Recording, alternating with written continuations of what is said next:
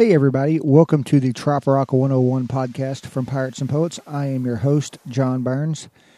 Uh, thank you for joining us. I am super excited about this episode. It features an interview with my good friend, Melanie Howe of Drop Dead Dangerous, percussionist extraordinaire. We have a, a fun conversation, talk about a lot of different stuff, um, and really focus on Melanie. I will talk more about that in a minute. Um, but first, I want to remind you that... Uh, We are still in the middle of the COVID nineteen quarantine semi-shutdown. Life is super hard on all of the artists that Pirates and Poets works with, which means life is getting pretty hard on Pirates and Poets itself, ourselves, however you want to put it. Um, if you are so inclined to make a donation to help support Pirates and Poets and the Trop Rock one oh one podcast, we would greatly appreciate it.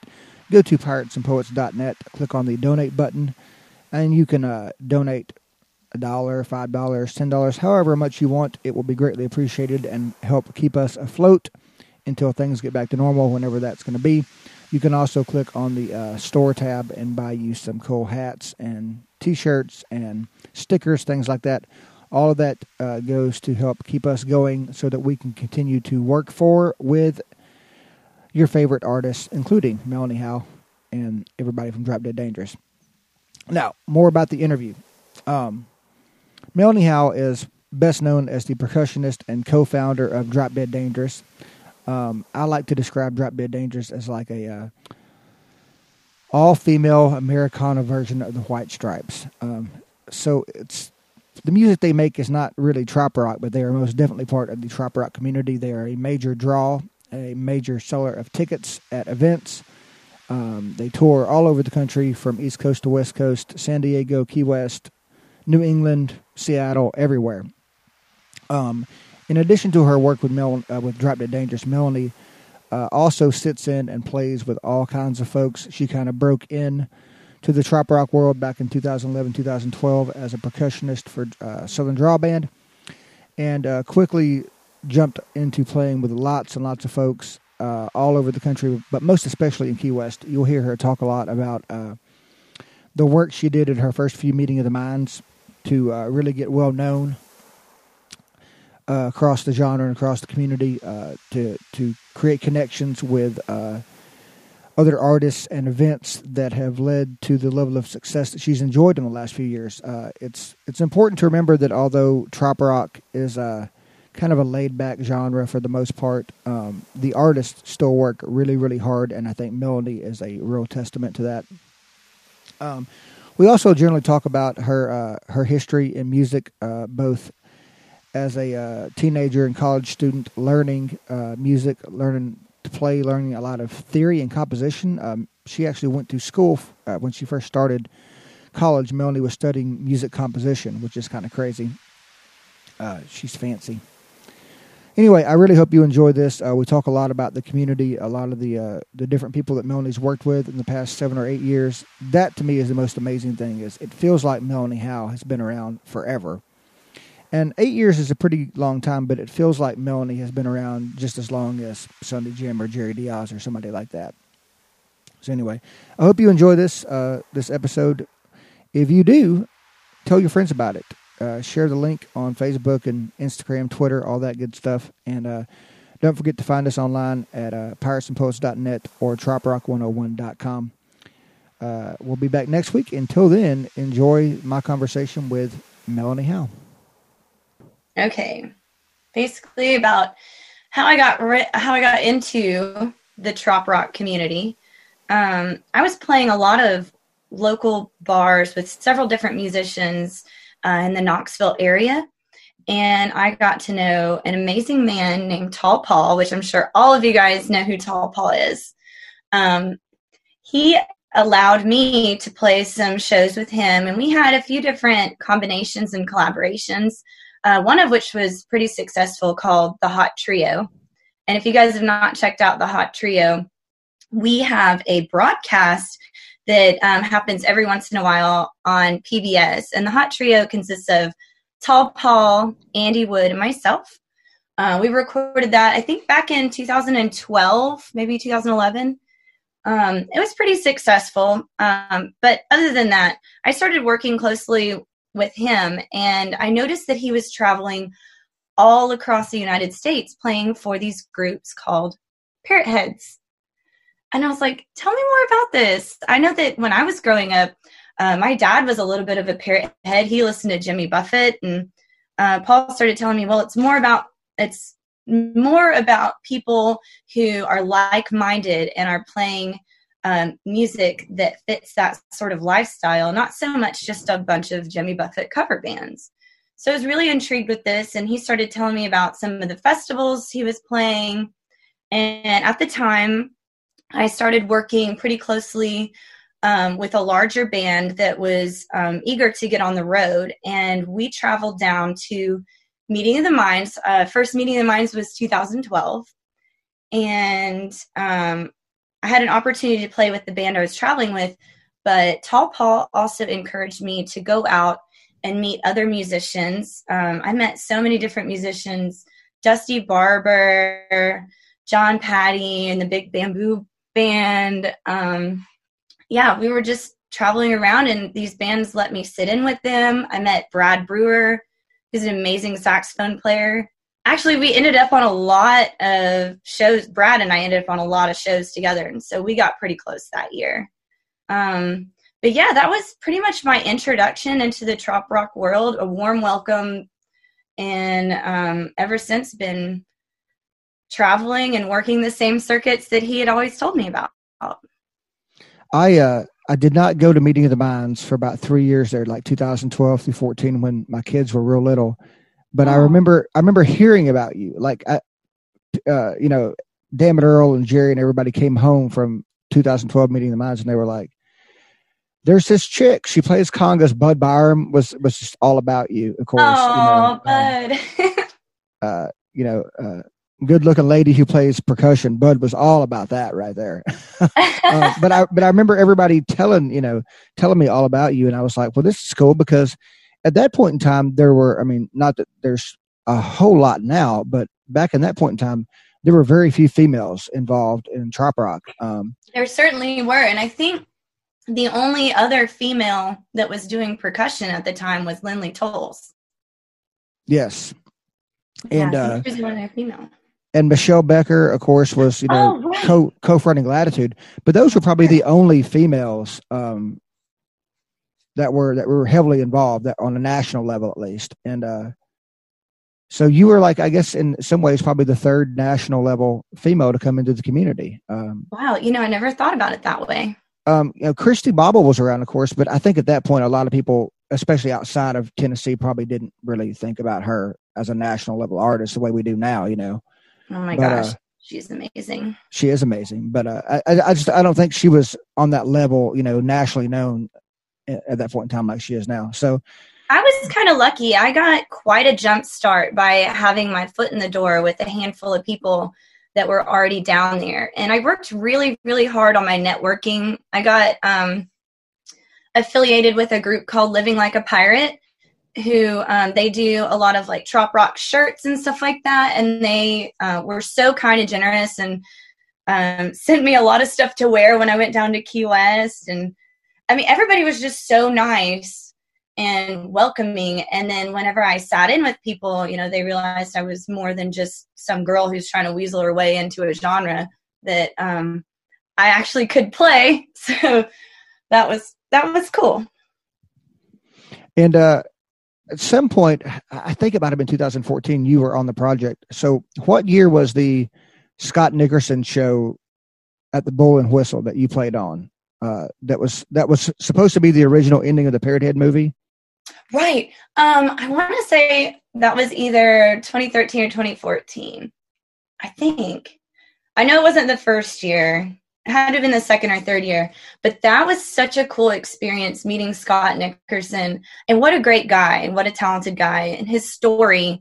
I mean, if you guys have not seen the Parrothead movie, you've got to go back and watch it, because it really tells an amazing story of what he'd been through and what he's overcome.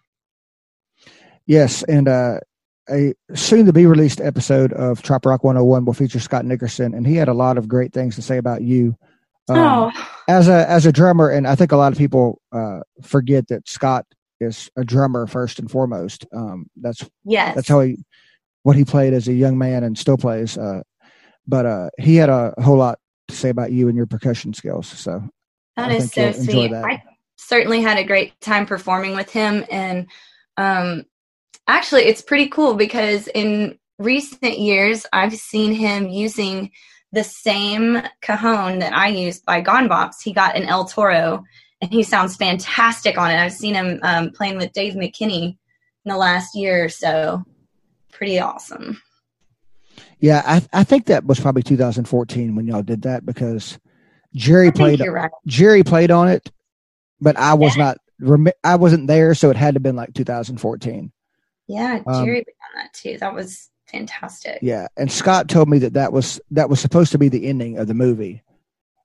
Uh, huh? in, in, until he played with, with Buffett the next year. So Buffett was two thousand fifteen, so I bet it was fourteen. Well, there are a few video clips of that event in the Parrothead movie, so you don't miss out on it. Yes. Let's just go ahead and talk about that. How did you end up in the Parrothead movie? Because I never thought about this. Like, so your first real exposure to the greater community was two thousand twelve. You immediately jumped into the Parrothead. I mean, you had not been part of the community for very long at all when you got involved with that, the filming part of it at least.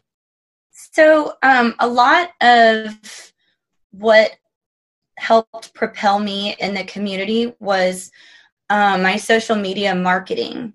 So I was constantly on Facebook, Twitter, Instagram, any way that I could reach out to other artists and promote what I did.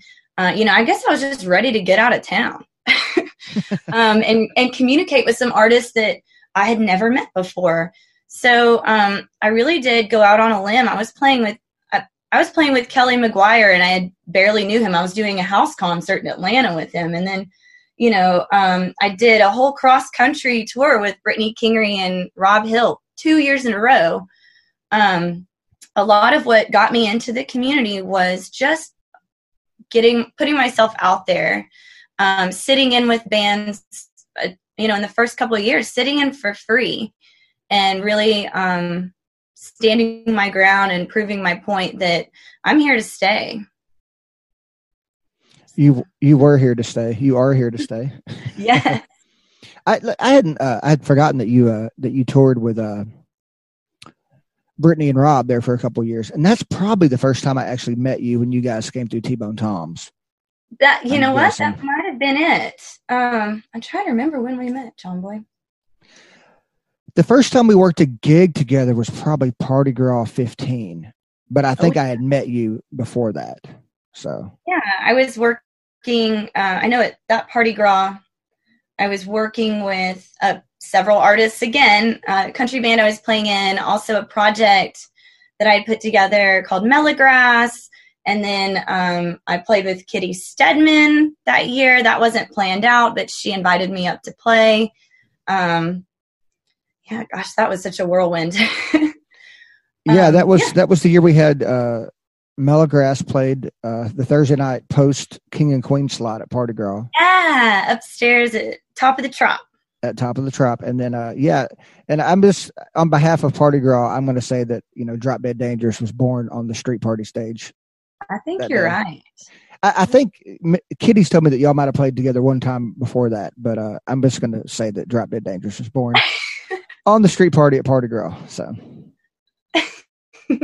because that was uh that was the year that uh again that was the end of the three year run that I didn't go to Meeting of the Minds. So I get home, well, everybody else got home for Meeting of the Minds, and I get an email from Mary Diaz, and it said, uh, "J B, this girl named Kitty Steadman's gonna uh, send you an email about her show at Party Girl. Take care of her." And I'm like, "Who is this person?" Um, Why why is she playing Party Girl? Why does Mary tell me that she's playing Party Girl and not Jerry? Um, so I, I guess the way it worked out was uh, Mary and Danielle saw her playing in Key West at Meeting the Minds that year, walked up and booked her for Party Girl there, and then told Jerry what they had done. So I was standing there when it happened. I was like, yep. But I think that was worked out pretty well for all of us. So yeah, I think so too. Yeah. So let's talk about Drop Dead. That was kind of, uh, like I said, we're going to take credit. Party Girl's going to take credit for Drop Dead starting then and there. So how did all that get t- take took off?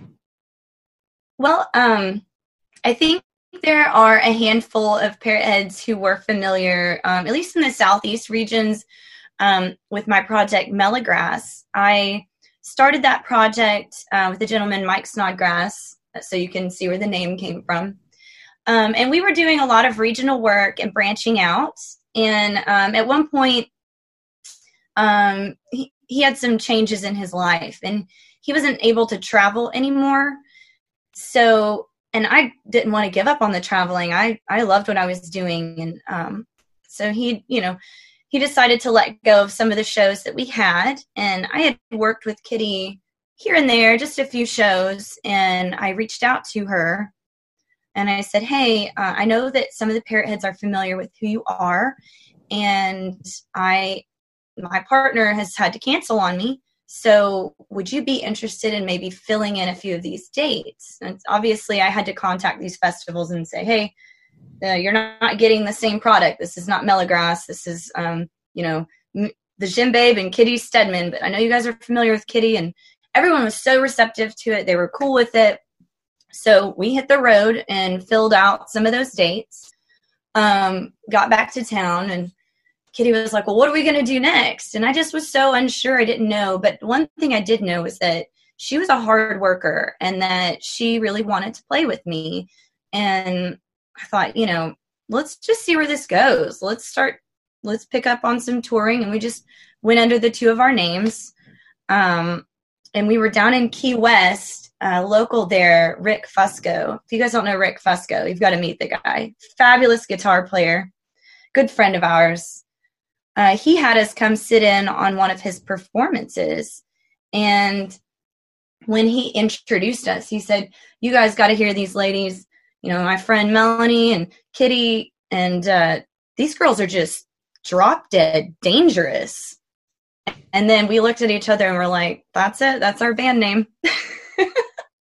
You stole my question because I don't know that I've ever heard that story before. I was going to ask you where the name came from. So yeah, I always like clever band names instead of just going under individual names. Um, so I was pretty thrilled when that happened. We always like to credit Rick on that.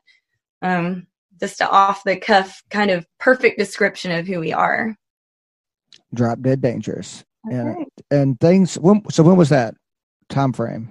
Um, that was within the first six months of us working together, I'd say. Okay, we've I don't, been playing together for five years. Yeah, I don't remember you guys ever. I mean, I know you did, but I don't remember it ever being billed as Kitty Steadman, Melanie Howe, Kitty Steadman, Jimbabe. So yeah, it was a brief time period for sure.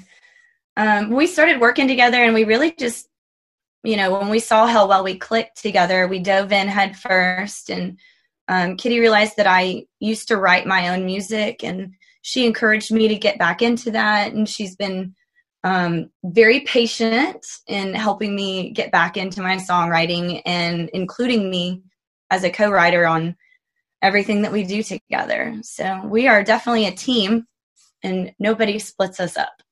Nope. Just this interview split us up. Just this interview, yes.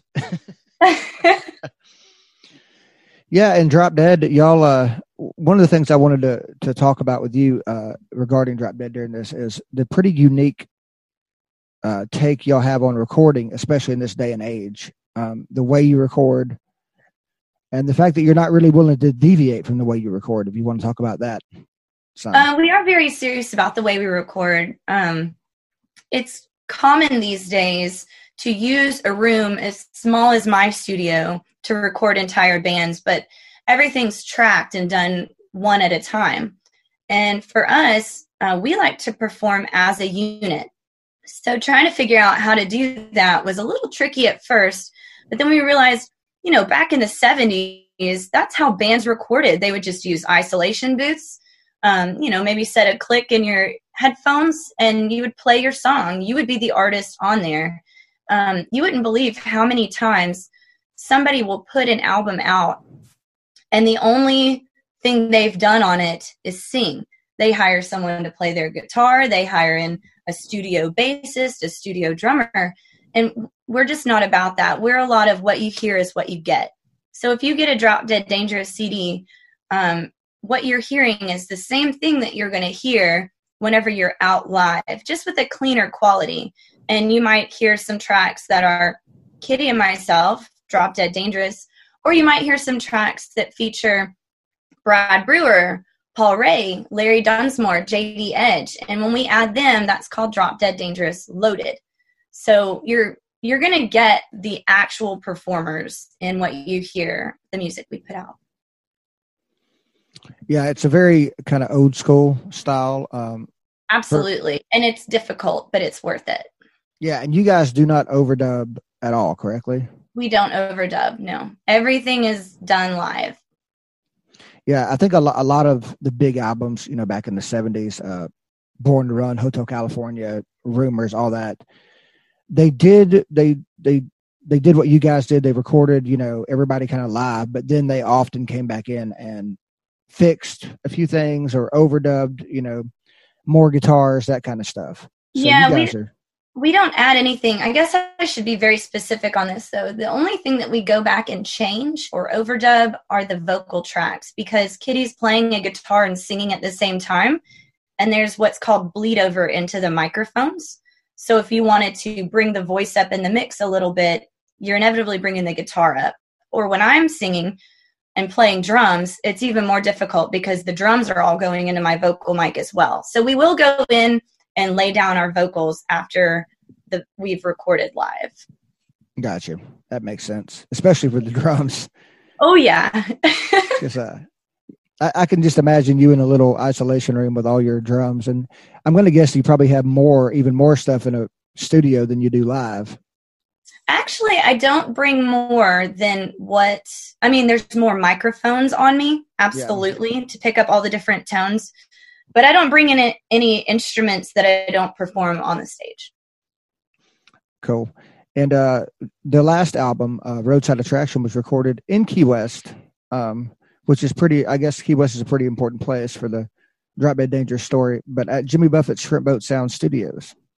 Yes, that was quite an experience. Um, we had Chris Stone as our uh, sound engineer, and we had J L and his whole Jameson crew helping out. Um, I'm, I felt like I didn't have to lift a finger the whole time I was in there unless I was playing drums. It was fantastic. It was a great experience. It is a small studio space, but they did have enough isolation booths for all of us because it's set up as a seventies style recording. Yeah, I've actually seen some videos uh, of the Coral Reefer Band in there, and I think they do something pretty similar to y'all. They're so big that, of course, they come in and add some stuff, but I think the core, you know, rhythm section does record uh, live. Uh, I love that. Dead does. Awesome. Yeah. So I want to go back and talk about the touring more. You uh, you are one of a handful of artists I know that are just complete road dogs in this community. um, I mean, uh, from the time I've known you or even known of you before I knew you personally, you know, you've been touring with, with all kinds of folks. Uh, just talk about that and how important that that is to you to be on the road. Um, I really do love the change of scenery. And I think that um, we have a beautiful country, and the other countries I've been to are beautiful as well. Um, but I've mostly traveled through the United States um, quite a bit, performing with lots of different acts. I actually had a couple of summers where I was out on the road for over two hundred days on the road solid between three different bands before ever coming home. So that was, um, that one was pretty tough. I, um, I learned really how to pack and manage a suitcase because you don't want to bring too much, but you always get tired of your clothes part of the way through. uh, you learn, uh, what's practical and not practical to bring with you. Um, you learn when to speak up and when to keep your mouth shut on the road. Uh, cause everybody has different personalities and everybody has good days and everybody has bad days. So, uh, really being in tune with how your bandmates feel on certain days, giving each other quiet time is really important. Um, making sure that you pay attention to what you're eating. It's very, very difficult. Um, I'm very, very easy to go into a convenience store and get some junk food and just kind of live off of that. Um, but it's so bad for your health, and it will fatigue you when you're, you know, performance demanding. So paying attention to things like that are very important for your physical health and your mental health. Checking in with your family. I can be bad about that sometimes. Um, I did a couple of tours where every town I played, I would pick up a postcard and I would write about how the show went and mail it to myself. And so I have like these books of postcards from all these different towns. And, you know, I'd write the good, bad, ugly, beautiful parts that happened so that I can go back and be like, oh yeah, that day was like this and that day was like that. Oh, wow. That's, that's pretty cool idea. Something that kind of would keep me sane, just being able to essentially journal and send it back to myself. It's kind of cool. Gotcha. And explain how important touring is from a professional standpoint, from a revenue standpoint, versus, um, versus just playing, you know, in your hometown or even, you know, within a couple hours of your hometown. Absolutely. Um, it it is important, especially for bands at our level, to do that, because say we're playing Knoxville and we want to play four nights a week. Um, our audience is very limited to the people who are in Knoxville. Now, we can draw a big crowd when we're here in town, but if you go to see the same act, even if they're putting on different performances, the same act, you're not going to go four nights in a row. You're going to want to go see this other band, or you want to go to a movie, or, you know, something else. So being able to travel and reach um, larger platforms is very important um, to your fan base. So, yeah. And more fans, the more money you make. Yes, that's true. The more also, merch you sell. Yeah, and the more merch you sell. Um, a lot of times um, it's, sorry, a lot of times it's better Um, too, because if you're playing the same venue over and over and over, they're probably just going to pay the same amount. Whereas if you are traveling, you might be able to make a little bit more money uh, from the venue or in the tip jar. And like you said, the merch is important as well. So let's talk about the fact that to, to me, you are a, uh, a Knoxville person, an East Tennessee girl. Uh, but I know a big part of your heart and your history is in the Siesta Key area of Florida. So walk us through all that. Um, well, I was originally born in Clearwater, Florida, and I, but I spent most of my growing up um, up here in the Knoxville area, and um, went to high school here, went to college at the University of Tennessee, uh, pursued my percussion performance degree after I switched from uh, music composition. And after that, I um, was a ballroom dance teacher, and I wanted to move back down to Florida, but I wanted to continue teaching dance. Um, I kind of put music on the back burner a little bit as far as performance. And um, the dance partner I was working with at the time let me know that Sarasota, which is um, Siesta Key is a barrier island off of Sarasota. Um, Sarasota was a big hub for ballroom, Latin, and swing dance competition. So I thought, well, that's where I really want to be, in the heart of it. So I worked at two different ballroom dance studios, and then I bartended at night um, to kind of compensate for the move. And I made a lot of friends and a lot of connections, um, whereas bartending was a Siesta Key at a place called Gilligan's. And uh, we we still go back there and play all the time, which is pretty cool, because they make a big deal of it. They're like, Melanie's home, and they pack the place out. um, but, yeah, it's a really special place to me. I ended up moving back to Tennessee for um, some of the musical aspects of what I was doing and some changes I was making when I was starting to tour more.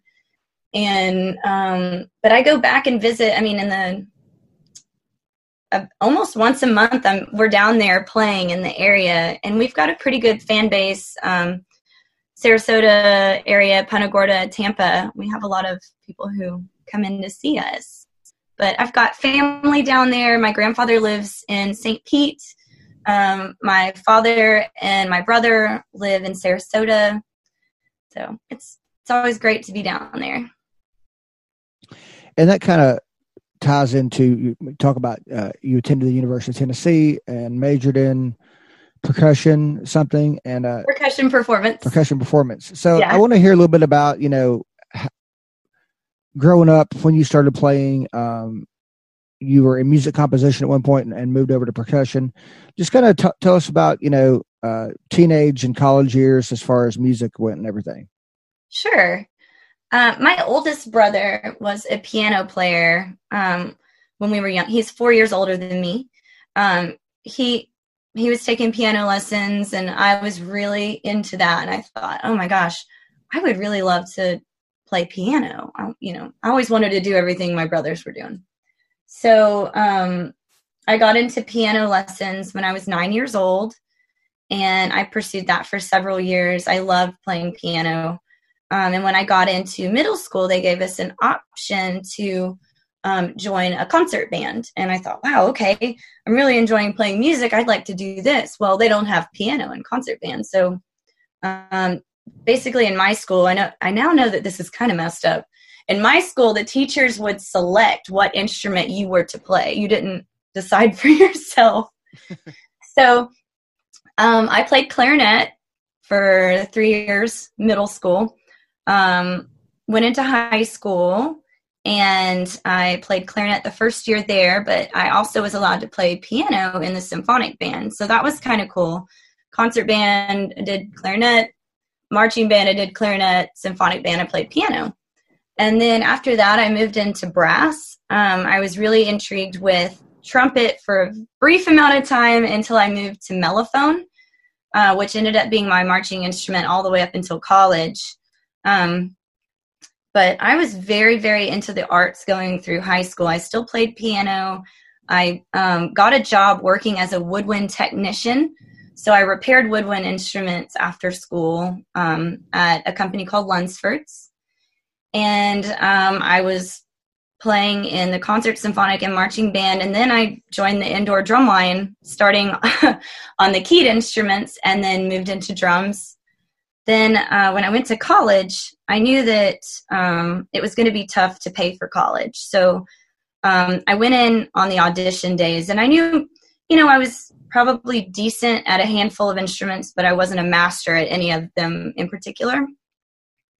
So I went in every day of auditions um, on every instrument I could play. No matter how rough it was, I would go in and do the sight reading. I would learn the piece. I think I auditioned on six instruments before uh, the director of music took me aside and was like, what are you doing? And I said, well, I thought that if I just tried tried out on all of them, maybe I'd have a shot at something. And so um, I got a music scholarship to U T. Uh, it didn't cover everything, but it did cover quite a bit. Uh, the only thing was I had to be in all of these ensembles, and it was kind of weighing on me. to be in all these le- different lessons and ensembles, and then still take the um, other education courses I needed. So um, after that, I-, I had decided to major in um, music composition because of my knowledge in all the different instruments. I wanted to write movie scores, was kind of my dream. Um, unfortunately, the only instructor at U T, Um, he did not agree with my style of writing, and we butted heads a lot. And maybe one day when I have more time to talk, I'll tell you a story about how I exited that program. It was definitely a Melanie Howe move. Sounds like that might be a late night drinking crowd story. Oh yeah. It's, it's a pretty good one. Um, but I exited that program and joined the percussion performance program. So I was able to drop, um, all the woodwind and brass stuff I was doing and focus in on percussion, which is what I was really in love with. So I went into a jazz drum set with Keith Brown. I loved my lessons with him. I studied um, under a handful of different percussion pr- professors. They were all kind of trading out at that time. Um, but yeah, I was, I was in all things percussion. All things percussion. Yes. So it's, at what point did you like start playing in bands, like gigging bands, not not the marching band, not the U T, but like, you know, a Drop Dead Dangerous um, type restaurant bar gig band? Well, there's nothing like Drop Dead Dangerous, you know. Nothing at all. Um, I started to kind of uh, get into it and when I was a freshman in college. Um, my college is located just outside of an area they call the Strip, which has a whole bunch of bars and restaurants, and all of them had live music every night. Um, it's back before the D J scene really took over. It was all live music. And of course I would sneak into all these places, sorry, Mom, and just to go watch all the live music. And I really wanted to get into it. So I started putting my name out there, much like we talked about in the Trop Rock world. Um, as far as, hey, you know, I I play drums and I would love to maybe sit in with your band one night. And um, so I would, I'd pick up gigs with different um, bands that were playing out there. I'd pick up percussion and drum set. Um, I played a lot of frat parties. um, yeah, just, that's kind of how it picked up. Um, I knew that I was absolutely in love with auxiliary percussion, but playing drum set also kind of helped supplement some income. Um, yeah. And uh, was it always kind of, it's Knoxville, Tennessee, and I've never been there, but I can guess that it's mostly country, Southern rock, pretty... Um, you'd be surprised. There was actually a big phase of heavy rock. I wouldn't say metal, but heavy rock through Knoxville was very popular. There were several bands that came out of here. Um, also Americana, um, country, bluegrass, obviously, but it's not, um, it's a different animal than Nashville. There's gotcha. a lot of variety.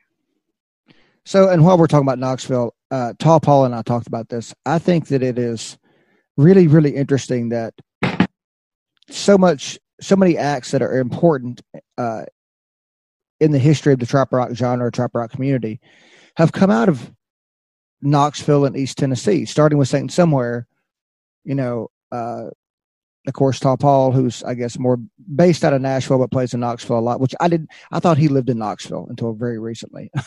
Yeah. um, a lot of people thought that he did because he performs here like every week. Yeah. But you got Southern, Uh, well, you have Southern Draw, you have Saint mm-hmm. Somewhere, homemade wine, homemade wine. Now Drop Dead Dangerous. Like it's, it, Florida makes sense for a bunch of trap rockers. Texas coast it's makes a fair, yeah, it's in the water. Okay, that's the answer. Is, is there salt in the Tennessee River, or is that the Tennessee River? Yes, it is the Tennessee River. Okay, yeah. So I mean, that it's crazy to me that that much, so many important people in this community have come out of that, you know, area that you just don't expect it to come out of. It's been discussed a lot. And there's actually a couple of solo artists who kind of were in the Trop Rock scene here and there, like Jason Ellis kind of popped in, Kate Oliver kind of popped in. Um, so it's, it's interesting the way it's worked out, how well Trop Rock and, I don't know, salty country maybe. Yeah, salty country. um, has been accepted. Does Quincy still live in, in East Tennessee? He does. Um, Quincy and his wife own a really cool shop close to downtown called Amy's Boutique. And it's like this really cool hippie shop. That's where I got my steel pan tuned, actually, was over at Quincy's. Oh, I mean, and, and that's probably the wildest thing of all is that this, uh, this, uh, you know, black guy from the Caribbean steel pan extraordinaire is in East Tennessee. That's, oh my gosh, I know. Yeah. It's just not what you expect, you know? So yeah. And he's a, definitely a Knoxville staple. Yes. Uh, you know, I don't know that I've ever met him in person. Um, really? Yeah. He, uh, Ramajay came down here a few years ago, but I was, I was out of town with Jerry or with the kids or something. So I didn't get to, uh, I, I, I honestly, maybe I have late night somewhere and I don't remember it, but I, I don't think I've ever met Quincy. So he's a very interesting and um, intelligent, incredible person to talk to. I highly recommend it. Yeah. One of my uh, dream shows I'd like to put on one day is uh, Quincy, Mark Morales, and your buddy, John Patty, like pan battle. Oh my goodness. But you know, they're all three d- way different styles. So it would be hard to decide the winner of that battle. Well, you don't really have to have a winner. The the crowd is the winner. They're getting to watch it. Yeah, you're right. It, so. But yeah, that's that's kind of been one of my bucket list shows to put on one day. And the funny thing is, is Donnie, Donnie and I were drunk one night, and he was like, "Oh my God, I've been thinking about the same thing." So sooner or later, Donnie and I are going to make it happen. Maybe I don't know. Maybe you and Paul, or you and Paul and Larry, or somebody could be the backing rhythm section for that show. I'll do it. Know, so.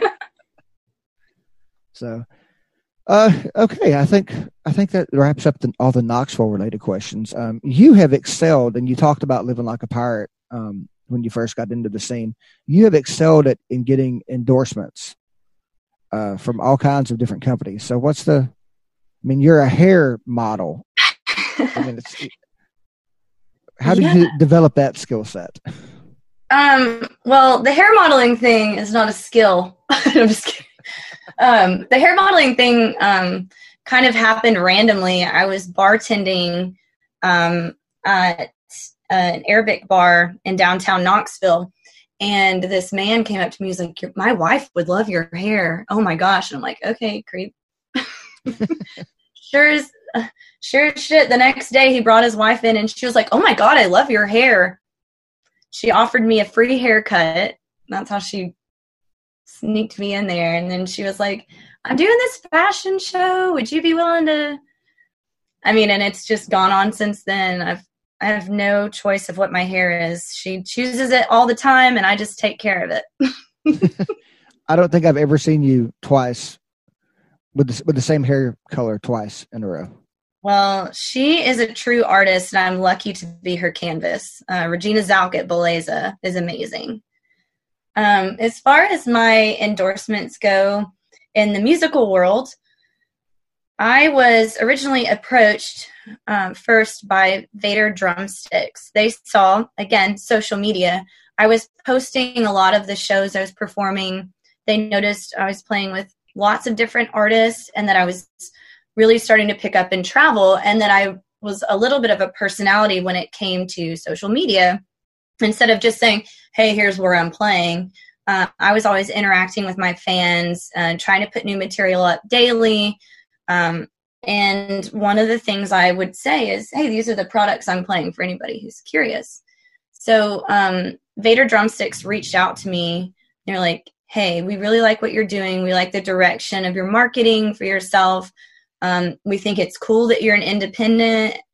Uh, would you be interested in joining the Vader family?" And of course, after I jumped up and down and screamed and hollered, composed myself, I was like, "Yeah, we should talk business."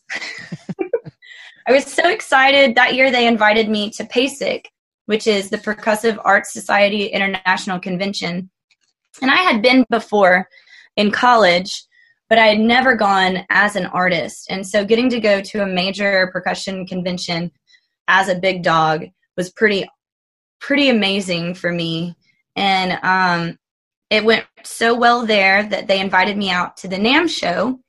Um, and it's the uh, National Association of Music Merchants. So it's basically PASIC, but for all musicians. They've got Uh, vendors and clinics, and uh, you get to meet different artists. I got to go out there to Anaheim um, and be an artist there, and it just blew my mind that I was getting to meet a lot of these drummers that I was looking up to my whole life, and I was having dinner with them now. It was quite a step, and um, Vader was very encouraging. They've put me in all of their catalogs since um, I've become an artist, and they've done a great job at helping cross-promote um, on their website and on their social media.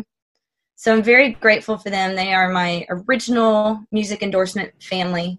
Um, but they encouraged me. They're like, "Go out there and talk to these other companies." And so I just showed a lot of face um, at these different booths. Um, I talked to artists who were already Vader artists, and maybe they were connected with another company that I was interested in.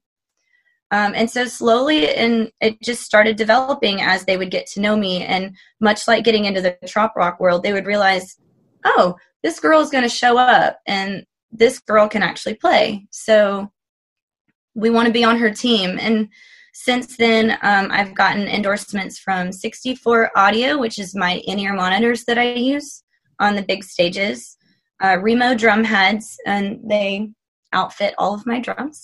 Um, Sabian cymbals, which I've been playing since day one, and uh, Gon Bops percussion, which that was uh, that was the challenging one at first, but um, I'm really lucky to be a part of their family now. You have so many drums. So uh, uh, folks are listening to this just audio, but you and I uh, can see each other on video, and you have, uh, I see at least four congas behind you. Um, this isn't even half of them. I hear, as someone who has uh, carried your gear in and out of v- venues on many occasions, you have a lot of stuff. I do, but the thing is, um, we are dedicated to every single show and producing quality sound. If I showed up with just one or two little things and that's not what you heard on the album, then I would be letting the audience down. And I don't care how big or how small the audience, I'm there to deliver a show and make people happy. And so if it means we have to haul a little bit of extra gear, then by golly, that's what we're going to do. Yes. And you can make so many sounds um, with the, the kit that you use now. You basically have two different um, in, in a regular band, it would be two different kick sounds. You know, yes. The, the cajon and the djembe that, Uh, really fucks with sound guys' heads. It's taken me like two and a half years to, to go, oh yeah, this is, she wants it to sound that way. Yeah. Um, um, because of the combinations of sounds that I create um, in our music, I have a few different setups and styles in which I play. So it does require two different kicks. Yeah. And that kit you're playing right now, it's probably like three different things in one, maybe even four. I don't know. You're the percussion expert, but um, it's definitely a collaborative instrument. Um, uh, right now, my setup consists of the eighteen-inch djembe kick that you were talking about, and um, an El Toro cajon from Gon Bops. I also play um, two tumbas, but I tur- I tune one of them up to a conga tone. Um, so that they have that low-end resonance. We've got a hi-hat, crash, ride, a couple of different pedals where I have um, tambourine, cowbell, um, some mounted instruments. The list goes on. It's a lot. Oh, my little timbale snare, which I, oh, I'm glad I thought about that. I need to change the head out before we do our live stream tonight. I would encourage folks, if they are at a Drop Dead Dangerous show, and there is a Uh, a way that they can kind of stand to the side or behind you for a song without actually getting on stage. Do not get on stage. You'll get your ass kicked. But if there's a way for you to stand to the side or behind Melanie for a song and watch all the stuff she does, it's pretty mind blowing. Um, even as much as I've seen it in the last few years, sometimes it still kind of impresses the hell out of me. So. Well, I like to always be developing and changing things up so that I'm always growing and getting better, because it's no fun to just stay the same all the time. Yep. I mean, you do that. If, if I go six months without doing a show with you guys and then I show up, there's usually something new. Like, yep. Wait, that wasn't there six months ago. So, so I want to talk a little bit about uh, the Trop Rock world, the community, and some of the people and places and events that, that you really love. And I'll let you just run with that if you want to. Um, you know, events, venues, your favorite musicians and songwriters to work with. I just want to hear you talk about the, the community some. Okay. Um, so in the Trop Rock community, one thing that's so, so wonderful is that some of these venues are also where we get to stay. So playing house concerts is really cool. You set up, um, you've got a really cool stage and setting, and someone's in or outside of someone's home. Uh, you get to play. The fans come out and they're bringing all kinds of delicious food and cool drinks. And then at the end of the night, when the concert's done, if we don't have to hit the road, we end up crashing there and get to spend time with some cool people like, you know, like Bart Mason or Kevin and Tish Diston, or, I mean, um, Heather Settlemeyer, Heather and Ken Settlemeyer, like lots of cool venues all across the country. Um, I think house concerts are probably one of my favorite things. And if I had to pick, ooh, if I had to pick one house concert venue, I'd probably have to go with Casa Tortuga, because they've got a really nice swimming pool and really comfy beds. And also uh, San Diego. I mean, it's in San Diego, so the weather there is just always perfect. And we usually stay a day or so and um, go out surfing with our friend Chris Tyner. She'll take us. She's got a bazillion surfboards. So, and I'm really into water sports, so that's kind of a push for me. Um, as far as festivals go, um, it's kind of difficult to nail that down because I feel like no two festival are really the same. Um, in the beginning, I really, really enjoyed Meeting of the Minds, but because everything in town is so close together and it's difficult to get between stages because of parking, stuff like that, it it gets a little hectic. Not that I dislike it by any means, but learning about some of these other festivals has been cool. Like um, another one that's kind of tricky on parking is Party Gras, but it's always worth yes. it. Even though there's tight quarters, one year it rained on us on Bourbon Street and somehow my van doors got left open. That was stressful. Uh, it's always a good time. And then at the end of the day, when everybody goes out, oh my gosh, there's no party quite like Party Gras for sure. No, um, there's not. The Summer Solstice Festival in the Ozarks is quite beautiful too. It's right there um, on in the on the Ozarks. I guess that's the Lake Ozarks. I don't know what you call it. I think it's Lake O. Yeah, I think Lake, it's Lake of the Ozarks. Yeah, Lake of the Ozarks. Um, that's amazing. They've got two really cool stages, and it's right there at where you would stay. They've got swing sets at the bar, which I love, and then there's paddleboarding right there on the lake after you get done, which is pretty awesome. Um, another one that really topped the charts for me um, was the Island Fever Showcase. That was just an experience. Being able to perform at the Surf Ballroom on that stage was an absolutely surreal experience. And we are certainly looking forward to twenty twenty-one when uh, we get to do that again. Yes. Um, by the time this goes out publicly, it will have been announced that I figured uh, that Island Fever Showcase has uh, been postponed due to all the COVID madness. And uh, I'll be honest, my heart is broke a little bit. Yeah, I had a I had a hard time dealing with that one, but uh, we got to stay positive because um, you got to keep putting that positive energy out there and supporting each other. You know, it's okay to get down for a little bit, but pick yourself up and dust yourself off and realize it's going to be okay. Yeah, and I guess that's kind of a natural. Let's. Uh, I don't didn't don't want to dwell on COVID and quarantine and everything on any of these interviews, but definitely have to touch on it. So let's talk about how you and Kitty and everybody else in Drop Dead Dangerous have been getting through the last few months. Um, well, initially it was quite a shock when we saw the shows um, and the entire tours dropping off of our calendar. And uh, I'm not going to lie, it was pretty disheartening and stressful because of, um, maybe some people don't realize, but there's countless hours that go into phone calls, texts, emails, messages, coordinating with these venues, setting it up, making sure the pay scale is correct, making sure you have somewhere to stay, routing to see if the fuel budget allows for this show or that show. Um, it's, you know, it's hard for Kitty and I, but it's especially hard when there's four or six of us on the road for some of this stuff. Um, there's a lot to be managed. So yeah, that was disheartening. But uh, after we wiped our tears away and picked ourselves up, we realized we've got to do something. We can't not play. We have to play for ourselves. We have to play for the fans. So like many of the other artists that you're seeing, we decided to start dabbling in live streaming. And I'm not going to lie, it was and still is uh, quite the headache learning how to get ahead of the curve on some of this stuff. It's not as simple as setting up a phone. For a band like us, you can't just set up a phone and expect it to work. Um, when it comes to drums, it can blast out microphones. Um, you know, having enough space. I don't really have enough space to set up a band in my house.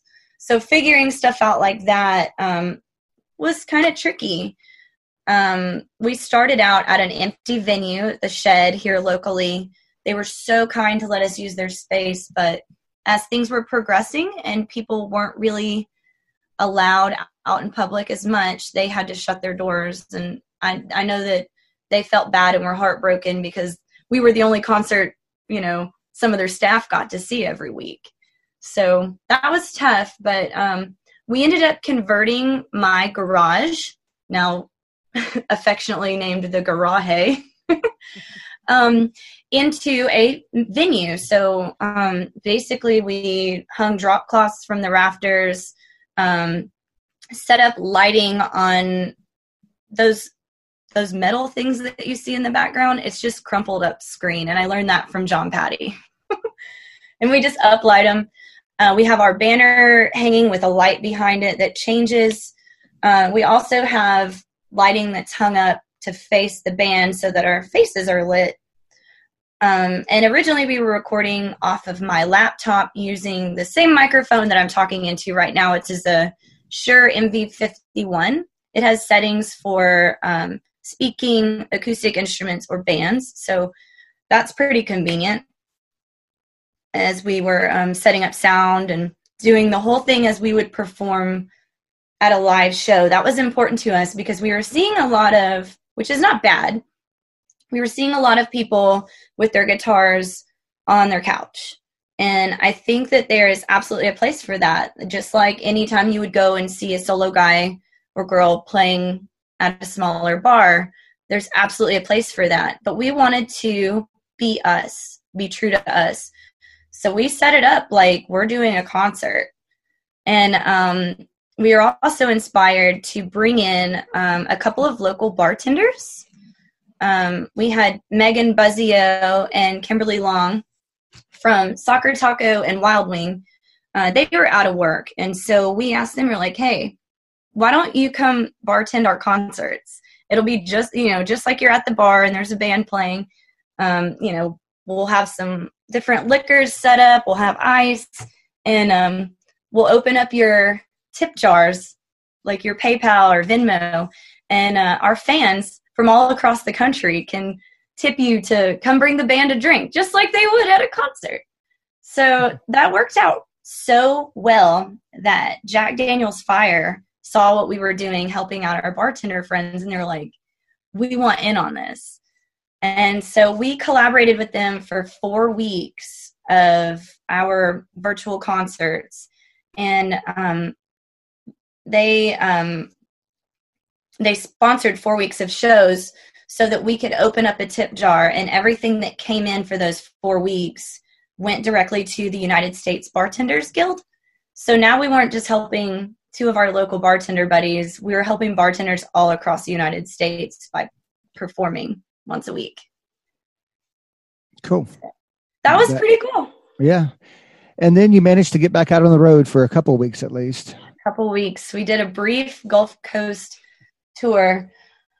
Uh, I think it was like three weeks. We performed in Alabama, uh, Florida, Louisiana, and thanks to you, some shows in Texas. Um, and then we had to come back home. And as soon as we got home, we were notified that Florida and Texas shut down again. And I was like, well, at least we got that one then. Yeah. Drop Dead Dangerous is so dangerous that when they leave, the bar is shut down. Yeah. I'm I'm glad that y'all got to get out and do that. I know it was important to y'all, both probably financially and uh, mentally, to get out and do what you do. Um, it was great. It was a wonderful thirty-six hour vacation for me to have y'all around. And I'm sorry you didn't get to go to Shorty's. I know. Uh, yeah, Shorty's. I felt so bad about that. It happens. So, well, hey, um, I'm going to wrap this up with some rapid fire questions. But before I go into that, do you have uh, any parting thoughts, things you want to share with folks?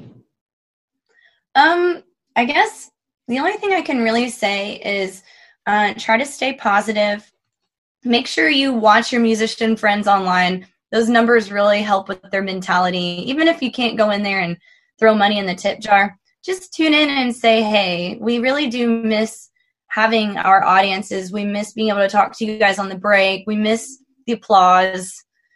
Um, it's it's what we do and what we're used to. So um, you don't have to come watch Drop Dead Dangerous. Watch any of your favorite bands. I know that they appreciate it. Yes, and folks can uh, support Drop Dead Dangerous how? Uh, well, we do have a merchandise store on our website. If you just go to we are drop dead dangerous dot com slash store, that'll take you directly to um, our merchandise store. We actually have a garage tour t-shirt for sale right now. Um, it's a, it's like any other tour shirt, except all the dates on the back say The Garage. But it's kind of cute because it has the whole band in illustration performing. Uh, that was a really cool shirt to design. Um, yeah, merchandise sales always help. Streaming always helps. Showing up to our virtual concerts help. And um, if you're feeling generous and you see the tip jar, throw a buck in. We do appreciate that. I love the uh, the cartoon animation on the Garage Tour t-shirt. Did your brother do that, or did you use somebody else? Unfortunately, so my brother does um, all of our graphic design work, but unfortunately he was so covered up and we needed something quick. Um, I contacted a friend of mine. His name's Matt Wantlin, and he works for Black Sheep Printing here in Knoxville. And he set me up with their graphic designer, Jesse. Um, and they were able to crank that out in just a couple of weeks. I was really impressed with what they did. If you guys haven't seen it, just go check it out on our website or go to any of the band's profile pictures, and you can see all of our profile pictures are our illustrations. It's awesome. So thank you. Well, let's do the uh, let's do the rapid fire questions real quick. So okay. If you're ready, uh, I what's think your I'm ready. Favorite Jimmy Buffett song? Um, Banana Wind. Ooh, I like that. Uh, your favorite beach, and for you, I'm going to put in a disclaimer here. Favorite beach besides Siesta Key? Dang it. Okay. Um, either Casperson Beach or Turtle Beach, which Turtle Beach would be cheating because it's the south side of Siesta Key. All right. Uh, favorite song from an independent Trop Rock artist? Oh, I really love um, Gone by um, Ben Hammond and John Patty. Okay. Uh, what is uh, a favorite book or movie that you've read or watched recently that you think everybody else should go check out? Oh, my goodness. Uh, shoot. Huh. I don't watch a lot of T V. Um, okay, pass. I'll come back to that one. I'll okay. Think about it. I'm sorry. uh, one album from any artist, any genre that you think everyone should go check out. Long Story Short by Peter and Brendan Mayer. Ooh, good one there. That's a good one. Bob Marley or Kenny Chesney? Bob Marley. Nobody has gone with Kenny Chesney yet. And Kenny Chesney's from Knoxville. Sorry, Kenny. I hadn't even thought, I hadn't even thought about that, that he's... Kenny's yeah. music just is like really across the board, so I'd be I'd have to be specific. But Bob Marley has like one style, so I know what I'm getting into. Yeah. Uh, if there was any living artist that you could write or record with, who would it be? Living artist? Yes. Um. Um. Kitty Steadman. uh, you gotta you gotta give it more thought than that. J D Edge. No. Okay. Um, does it have to be like a singer, songwriter person? No, that's fine. Write, record, produce. And I mean, you're, you're more than just a songwriter, singer. So however okay. you want to collaborate with this person, you can do it. Okay. I would love to down the road at some point collaborate with Eric Erdman. Um, but I also would like to do a percussion project with Giovanni Hidalgo. He's one of my coaches, but Um, he's always so busy. We don't get a chance to collaborate. So is that cheating or is that okay? No, that's, that's not. See, now we, okay. now we can hold you to it. We have it on record. So oh, five man. years from now, we can be like, Melanie, why haven't you made it happen yet? So, you're right. this is, this is not like you said you wanted to record with James Taylor, you know, like this is somebody you already know. So yeah, it's true. Accountability here. All right. Here's the big question. If you could, uh, create a Mount Rushmore of independent Trop Rock artists, who would be on it? Um, because I wanted their faces on it, or because they are like, because they are the four people that you think best represent the community and the genre of Trop Rock. Okay. I would say, uh, Jerry Diaz, Donnie Brewer, um, Tall Paul. Tall Paul. I got one more, right? One more. um, Heather Vidal. Ooh, I like that one. That's haven't heard that one yet. She's a leader. There you go. And uh, last question: if you could add one more face to that, but it has to be somebody who is not a musician, somebody who organizes events, radio hosts, anything like that. Who would it be? It's cheating if I say you. Like that, that just is sounds not allowed. Like, I am not allowed. Yes. um. Um. Not a musician.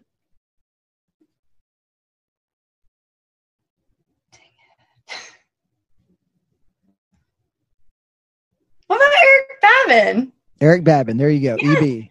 He's been he's been really helping push a lot of these uh, the quarantine concert. Like he makes lists every day of who's performing to help out. Yep. It's insane I, the amount of work he puts in. I'll be honest with you. This is the sixth interview I've done so far for this project for Trop Rock one oh one. And you're the first person to say Eric Babin. And I've been shocked it's taken that long. So no way. Yep. He's been, I mean, like literally I would have given up by now. I would have been like, y'all need to do this on your own. I cannot figure your stuff out. Well, there you go. Melanie Howe's Mount Rushmore is Jerry Diaz, Donnie Brewer, Paul Bobble, Heather Vidal, and Eric Babin. So. Eric Babin. Well, Mel, thank you so much for doing this. I love talking to you. Um, glad we got to hang out a few weeks ago, and uh, I don't know when I'm going to see you again now. Like I don't everyth- know. Everything is just yeah, so up in the air. So, but uh, I'm supposed to come back to Texas, but I don't know if it's happening. Yeah, I, I, we're going to have to figure that out in the next week or two. So, anyway, folks, uh, thanks for checking out the Trop Rock one oh one podcast. Don't forget to visit Melanie Howe and everyone else from Drop Dead Dangerous at we are drop dead dangerous dot com. Yes.